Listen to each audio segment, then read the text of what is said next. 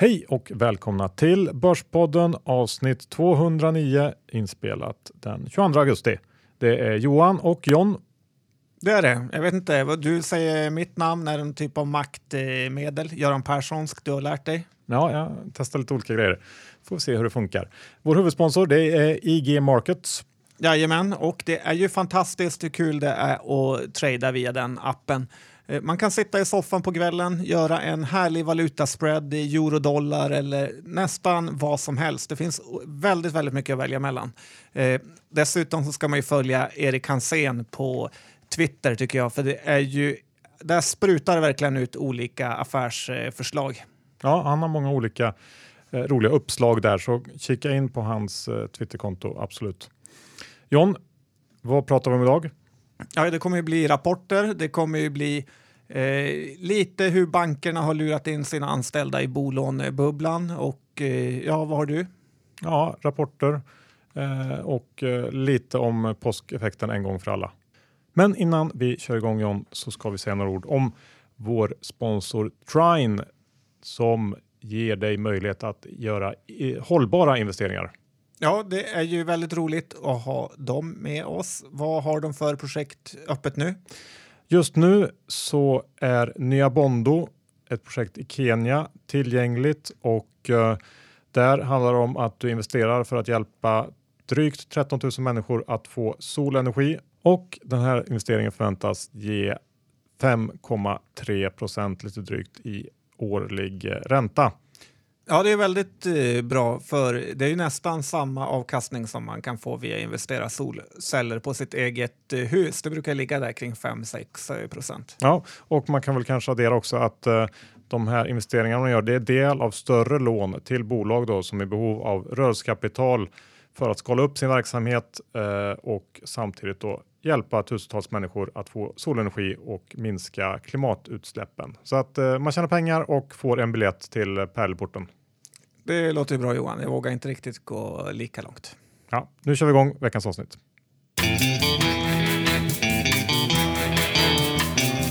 Johan, Dr. Bass Isaksson, index på 1530, hyfsat eh, låga nivåer tycker nog många. Du tycker väl fortfarande att det är högt, eh, men det rör sig i alla fall. Ja, men på något sätt så är vi tillbaks nu eh, ungefär där vi startade året, kanske upp lite grann, några procent sådär. Men vi kan väl slå fast en gång för alla att eh, den här påskeffekten lurade hela börsen i Q1 och att man nu har fått betala tillbaks i samband med Q2.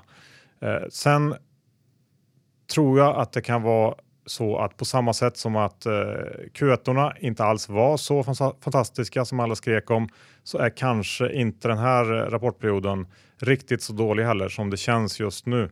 Och eh, rent generellt så tror jag faktiskt att det finns en hygglig chans att Q3 eh, kan bli helt okej okay i ljuset av Q2 med då en liten reservation för att vi faktiskt är väldigt långt in i den här cykeln och att eh, eh konjunkturen kan ju faktiskt ha, ha liksom peka, pikat på allvar och att vi har tappat lite sen, sen eh, ja, Q2. Ja, allt annat lika menar du? Ja, eller? allt annat lika. John, vad har du funderat på den här veckan? Ja, det är ju så att eh, det är mycket snack om varför det är så få kvinnor som har grundat eh, stora företag. Men jag har faktiskt eh, kommit på en tanke här och det är ju för att kvinnor, ofta får man lägga till utan att bli stämd av eh, någon eh, jämställdhetsombud, så är ju kvinnor väldigt dåliga på incitamentprogram eh, faktiskt. Och eh, anledningen till att de är dåliga på just med incitamentprogram är ju att eh, tjejer och kvinnor ofta är för goda. De tror att folk gör sitt bästa oavsett eh, eh medan kanske sådana som vi Johan tror precis eh, tvärtom. Eh, I helgen när vi höll på att städa så hörde jag frugan säga till våra barn att om ni städar ert rum så städar jag nedervåningen. Och eh, om jag blir klar först så hjälper jag er och om ni blir klara först så hjälper ni mig. Och eh, jag såg ju då hur deras eh, gnista försvann och uppsidan var helt eh, borta. Och då fick jag rycka in faktiskt och eh, eh säga att det här var ju som ett eh, incitamentprogram uppgjort för maskning. Att ju långsammare man städar desto mindre behöver man göra. Så att istället sa jag att den som blir klar först får extra lördagsgodis och då blev det annan fart Johan. Det funkar. Ja, verkligen. Ja, det är väl lite som Charlie Munger säger att incitament är kanske det viktigaste Ja, det finns inget viktigare. Nej, Nej jag håller med. Du, vi fick ganska mycket eh, reaktioner eh, kring den här FI-boten som vi pratade om förra veckan.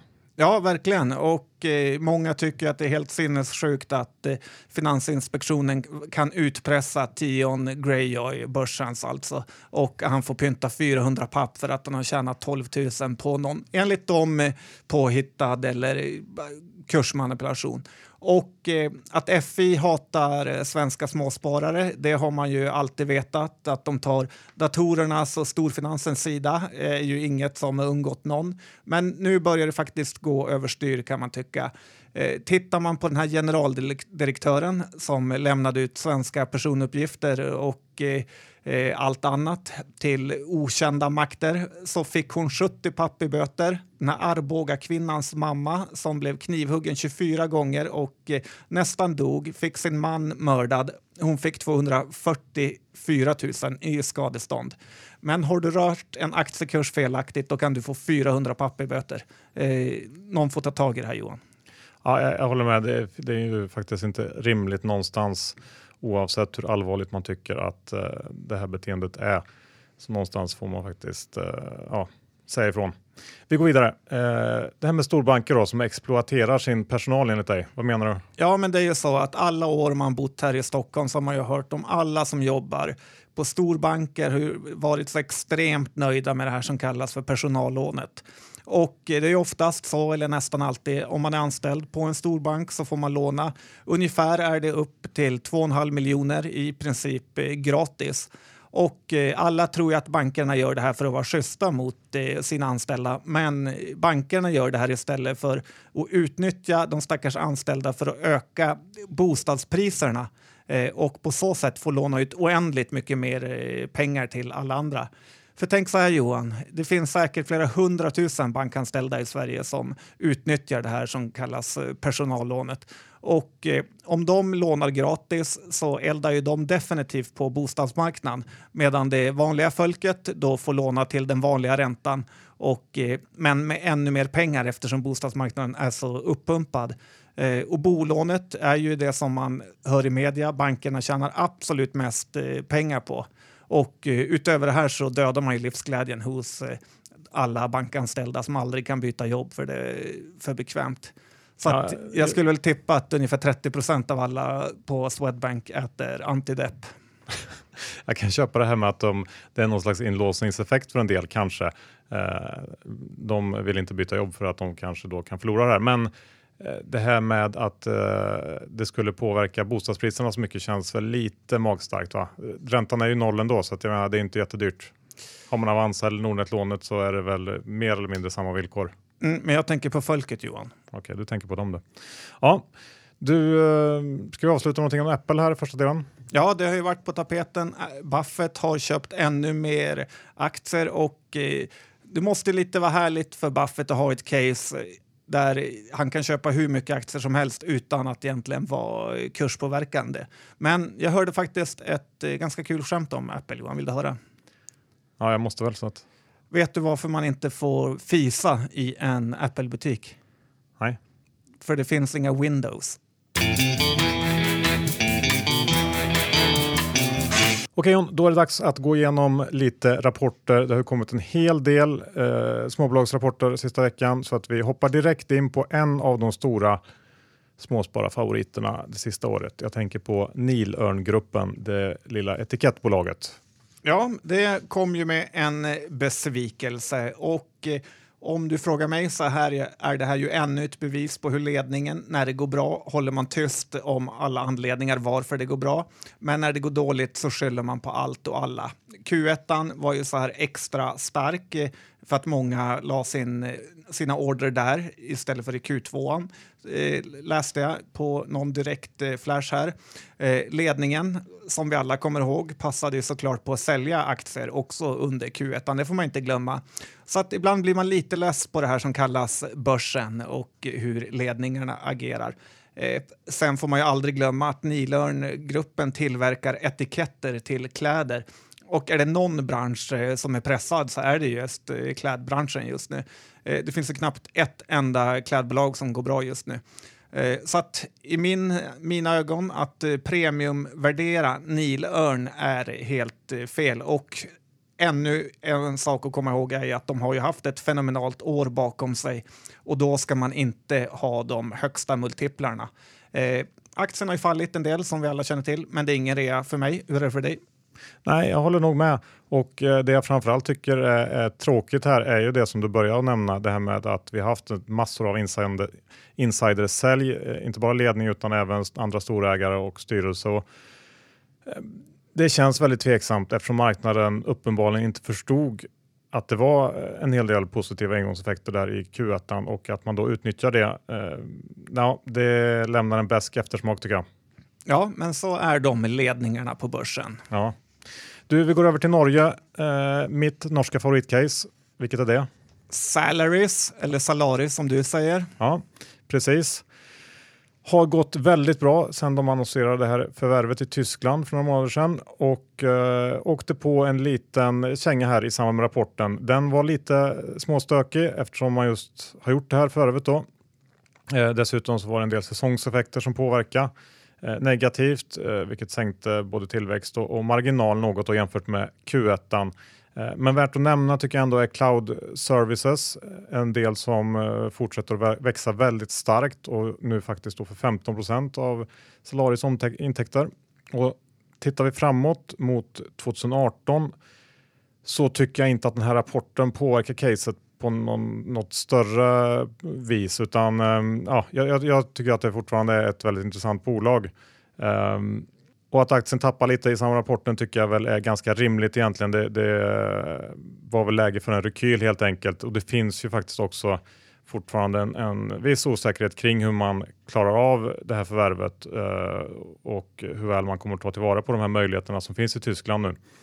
Eh, men jag har ett väldigt bra, fått ett väldigt bra intryck av vdn Hans-Petter Mellerud och eh, han var också väldigt positiv under rapportpresentationen.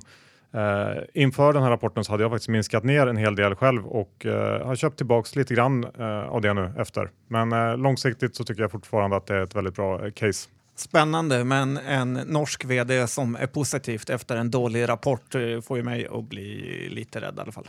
Ja, vi lämnar det och går över till iMint kanske.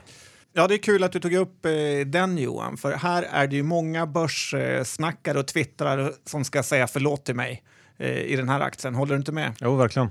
Eh, mycket tuffingar där ute som kan eh, ringa och, eller skicka mess. Jag är stor.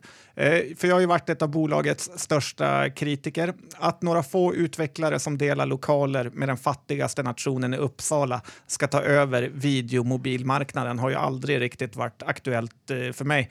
Nu har ju kostnaderna också börjat öka och vart det här ska ta vägen känns ju rätt lätt att veta, a.k.a. nyemission om ett tag.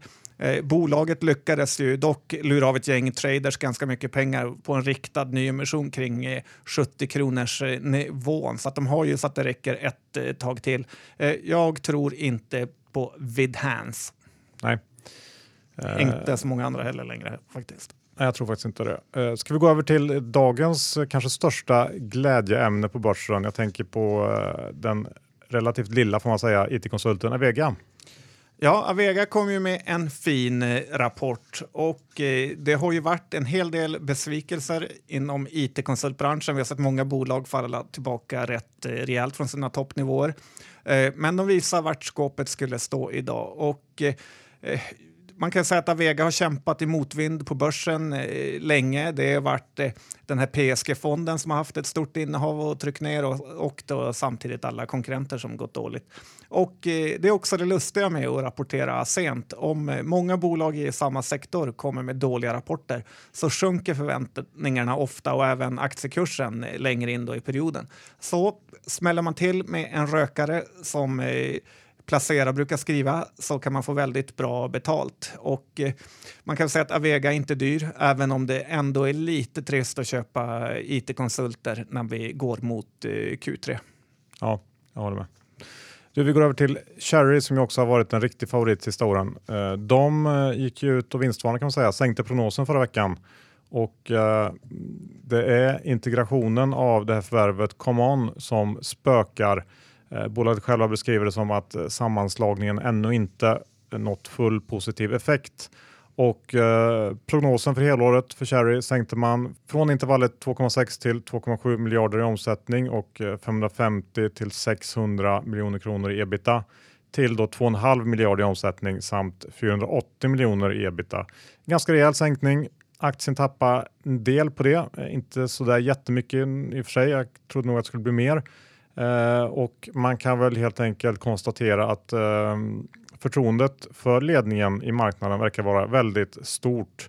Eh, och jag kan också konstatera att det verkligen blir upp till bevis att eh, leverera nästa år för Cherry. För, eh, ja. ja, det är inte alltid så lätt att göra förvärv som man tror. Nej, men det blir intressant att följa. Eh, vi går över till Midway, konglomeratet som, ja, vad John? Ja, som aldrig lyckas eh, på riktigt kan man väl säga. Midway är ju förresten någon typ av ö ute i Söderhavet har jag för mig. Eh, bolaget hade ju en väldigt fin Q1 som så många andra och eh, tyvärr blev det lite som vanligt här nu på, i Q2.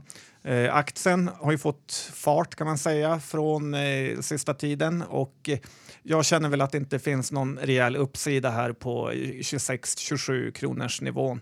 Som du sa innan är ju Midway ett eh, konglomerat, men tyvärr av rätt låg eh, kvalitet. Det finns några bra saker i själva bygget, eh, bland annat ett byggnadsställningsbolag som tjänar bra med pengar, men det finns mycket skräp också.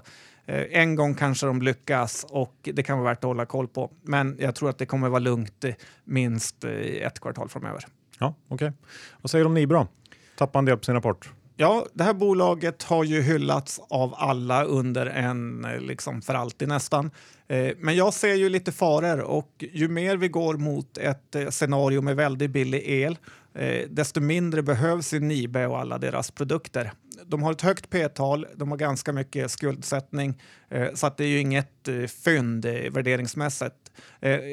Dessutom så har ju minsta tecken på lågkonjunktur fört med sig att Nibe-aktiekursen gått ner rätt eh, ordentligt för ingen vill ju köpa dyr utrustning till hemmet om man inte har några pengar. Eh, Nibe är ju ändå ett bra bolag eh, som ingen, det kan ingen säga någonting om och eh, flertalet vid de här krascherna så har ju bolaget återuppstått. Eh, så tajmar man det här rätt så har det varit en väldigt bra svingaktie. Absolut, det har varit fantastisk sedan finanskrisen till exempel. Eh, AQ, John, eh, kom också med en dålig rapport som så många andra i den här rapportperioden. Eh, Västerås eh, stolthet. Ja, det får man nog säga. Eh, tappa en hel del i marginal, vilket då förutom påsken berodde på ett antal olika problem. Allt från att man inte hunnit höja priser i samma takt som råvarupriserna ökat eh, till förseningar i kundleveranser som eh, kostat extra då för att man har behövt eh, kalla in extra personal och eh, beställa dyrare frakt och så vidare. Det känns som att man inte riktigt har koll på skutan, vilket jag tycker är olikt AQ som haft lite som adelsmärke att man har just koll på grejerna. Eh, och jag tycker man ändå kan fråga sig lite hur det här ska gå att hålla ihop när det blir lite sämre tider, speciellt eftersom de har växt sig ganska stora sista åren. Så att, uh, lite varningslampor som blinkar här tycker jag. Ja, de finns väl i 15-20 länder, så det är inte det lättaste bygget att hålla ihop som du sa. Nej, jag tror att det är fortsatt säljläge här strax över 200-lappen. Um, ehm, ja, den finns ju faktiskt nu, så att, uh, då kan man säga det. Ja, kan man. Vi har fått en del kritik för våra olika lappar, men uh, ja. Riksbanken lyssnar, så att, snart kommer 40-lappen. Precis. New Wave då? Ja, vi måste ju prata lite new wave. Eh, Torsten Janssons lilla guldbebis eh, som i måndags fick en rekhöjning i DI. Aktien kan stiga med 40 procent hette det och eh, jag håller inte riktigt med om det här och måste eh, resa några frågetecken kring new wave. Eh, dels så finns det här klassiska med att new wave alltid har en väldigt hög nettoskuld och eh, likt Nibe gör de en kollaps i varje lågkonjunktur. Men det jag hakar upp mig på det är ju lagret. Och eh, jag säger så här, det finns en risk att det är något lurt där. New Wave har ett börsvärde på ungefär 3,8 miljarder, men de har ett varulager på över 2 miljarder, 2,3 miljarder. Och eh, om man ska göra en liknelse så är det lite som att H&M skulle ha ett varulager på kring 200 miljarder kronor. Eh, och eh, det är inget skämt, utan om H&M var New Wave skulle de ha ett varulager på 200 miljarder. Ja, vi, vi, vi pratade lite om det här innan och eh, Ja, det är, ju mer man funderar på det så desto märkligare blir det. Men man skulle kunna hävda att de här grejerna inte är särskilt modekänsliga och köper man in ett gäng eh, t-shirts och pikétröjor som man ska trycka eh, bolagsnamn på så kanske det funkar att sälja eh, samma tröjor idag som, eh, som man kan sälja om fem år. Men å andra sidan så känns det ju liksom inte så vettigt att köpa in lager för fem år heller. Nej, eh, verkligen inte. Och tittar man på ett bolag som H&M så har ju de fysiska butiker och verkligen behöver ett eh, lager. Och eh, just det där du innämnde att ja, men eh, att det är så viktigt för New Wave att ha eh, profilkläder för att eh, en t-shirt är en t-shirt och den går att sälja om tre år ändå. Men eh, då kan man köpa in den efter två och ett halvt år. Man behöver inte ligga på hyllan och vänta evigheter för det. Eh, och sen får man heller inte glömma att New Wave består ju till hälften ungefär av eh, sportförsäljning. Eh, det är Craft, det här längdskidåkning och hockeymärket bland annat eh, som de kanske är mest kända för. Även något som heter Cutterback som är ett eh, golfinriktat märke i USA. Eh, är det något som har gått uselt i staterna så är det ju sport försäljning. Footlocker och det som heter Dicks Sport Goods gick ju ner här i veckan, eller om det var förra veckan, med 20-30 procent på sina rapporter och det ser ju inget vidare ut i den sektorn. Eh, till slut eh, så måste man ju... Och jag tror faktiskt att, att golf som subsegment inom sport har gått eh, extra dåligt. Ja. Jag har att flera stora märken, om det är Adidas eller Nike, har lagt ner sina golfsatsningar. Men ja. Ja, även fast jag spelar mycket minigolf i sommar. Precis. Eh, men sen har de ju den här Orrefors-delen som eh, är den tredje delen av New Wave och det förstår jag inte bara att man inte lägger ner.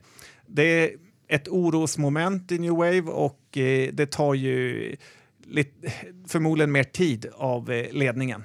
Ja, det känns helt orimligt att man har det. kommer ju aldrig bli någonting av det ändå. Har du något mer att tillägga? Ja, men man måste också säga hur oändligt mycket jag stör mig på det här, eh, om vi ändå pratar Orrefors. Eh, när man kommer hem till folk eh, som då har köpt glas eller muggar från Ittala, Orrefors, Höganäs eller vad det kan vara. Att, eh, varför de måste ha kvar det här lilla pappersmärket kvar på muggen. Om man är så sjukt sugen på att impa för någon att man dricker ur en Höganäskopp eh, så behöver man inte skriva det på näsan egentligen. Eh, antingen så vet man att det är ett fint glas eller så skiter man lite i det det är lite som att man skulle ha etiketten på sin tröja kvar bara för att visa hur dyr den är och vilket eh, märke det är, Johan. Tack för det. Kanske eh, Marben i och för sig skulle ha kvar det om det var en Nilörn-etikett. Möjligt. Du, vi går över till Eltel som ju också rapporterade förra veckan. Eh, en dålig rapport, i alla fall om man ska eh, tro aktiemarknaden som skickade ner aktien 15-16 procent. Eh, och om vi går tillbaka lite grann så förstår jag inte riktigt vad som hände i Eltel i samband med den här emissionen. Jag hade aktien under bevakning då med tanke på att köpa om den kom ner ordentligt som den brukar kunna göra när det blir emissioner. Men den gjorde aldrig det. Man kunde väl komma in runt 30 kronor eller vad var det? Ja, 29,30 var det där man kom in på. Ja. Eh, och jag förstår faktiskt inte riktigt vad, vad, som gjorde att den ändå höll sig relativt högt genom hela den här emissionen. Men, men eh, det får man väl aldrig reda på. Nu är aktien nere på lite mer intressanta nivåer, drygt 20 kronor.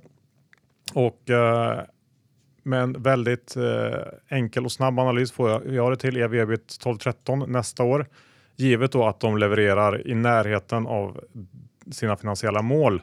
Um, men då ska man också komma ihåg att Eltel skriver av eh, en hel del faktiskt och att man har en verksamhet där nästan hela ebita-resultatet blir eh, kassaflöde.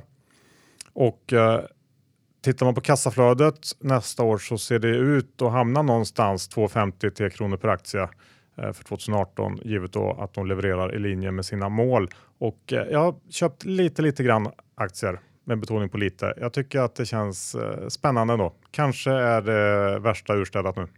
Ja, det är en bra tanke. Jag hade ju tyvärr lite inför den här katastrofrapporten eh, och eh, gick väl i samma tankar. Eh, däremot säger man ju gång på gång, och jag säger det i podden här, att eh, man är det redovisningsproblem så ska man inte ge sig in i det. Eh, dock så kan man inte låta bli. Eltel har ju visat sig ljuga och mörka så mycket man kan så att förtroendet finns inte riktigt där.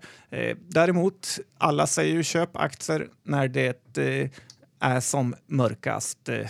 Ja, men lite så är det. Och det är en, ändå en, en eh, bransch som rimligtvis borde vara ganska stabil och eh, där man kan tänka sig att det också kan behöva göras en hel del investeringar de kommande åren i elnät och så vidare. Ja, jag tycker ändå att det finns en hel del som är attraktivt eh, förutom då att de har ljugit som satan. Ja, bra att eh, plocka upp det. Ja. Sagax, eh, det, där ljuger de inte.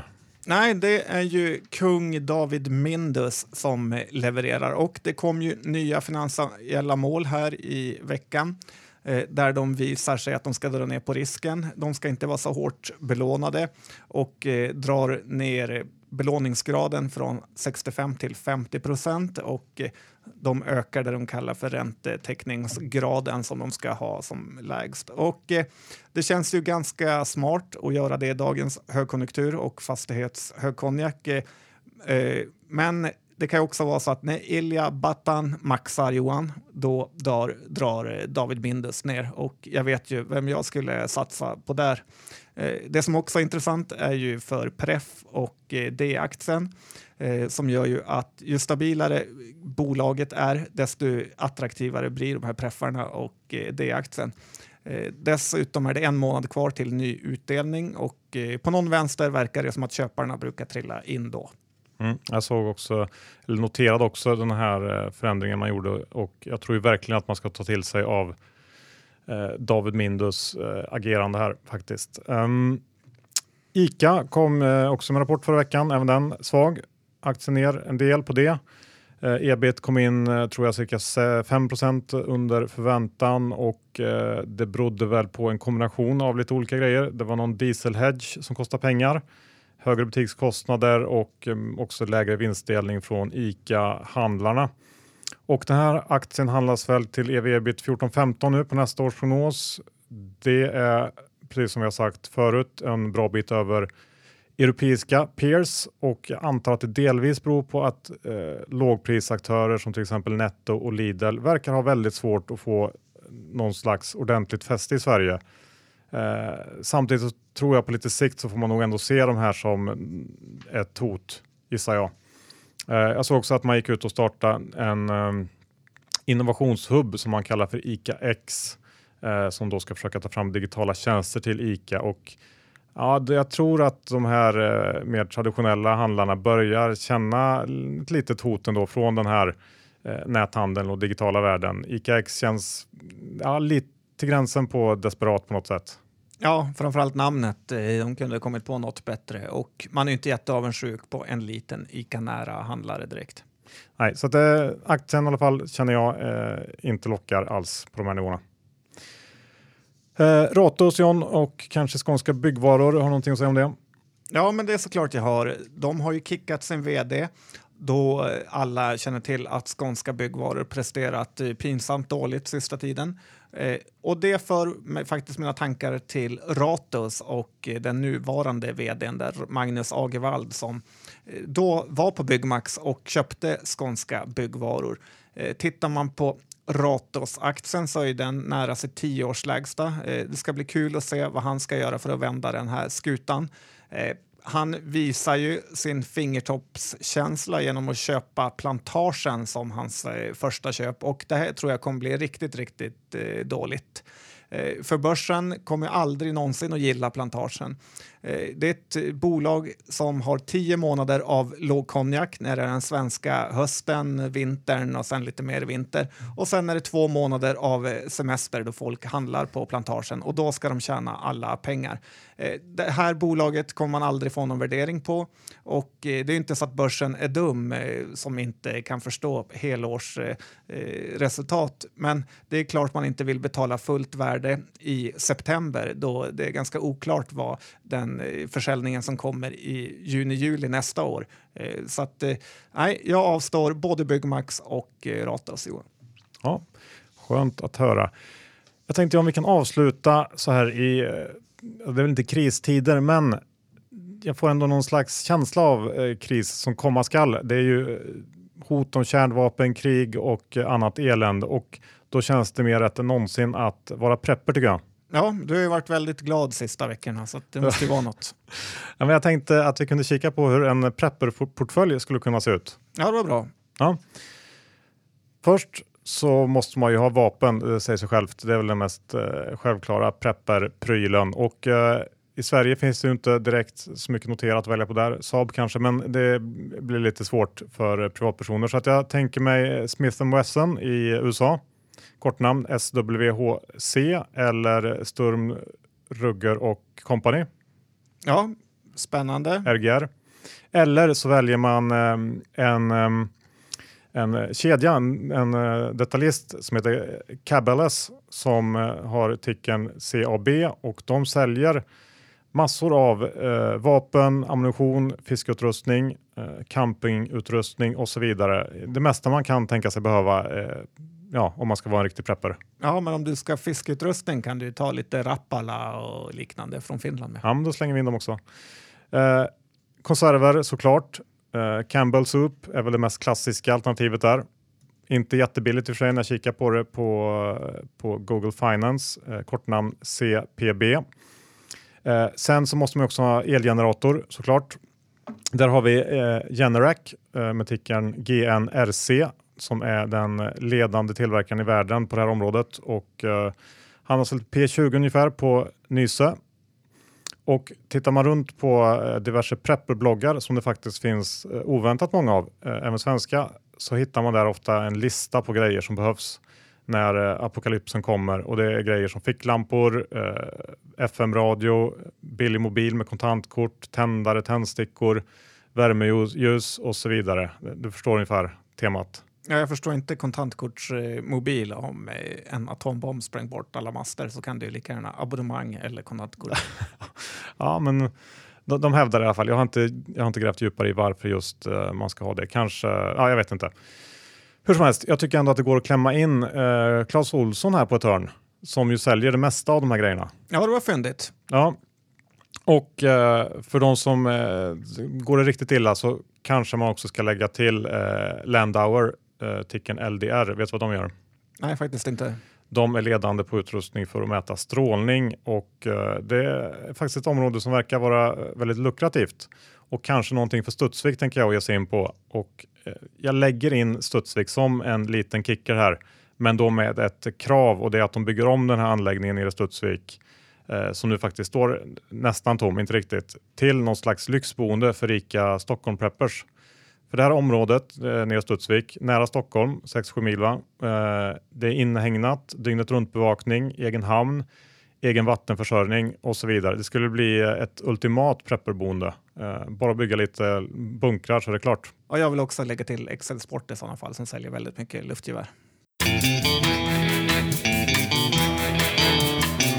Slut på avsnitt 209 John. Vi tackar IG Markets som är vår huvudsponsor.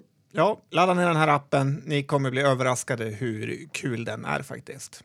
Ja, och ni som är sugna på hållbara investeringar i solenergi ska självklart gå in på jointrine.com och kika där.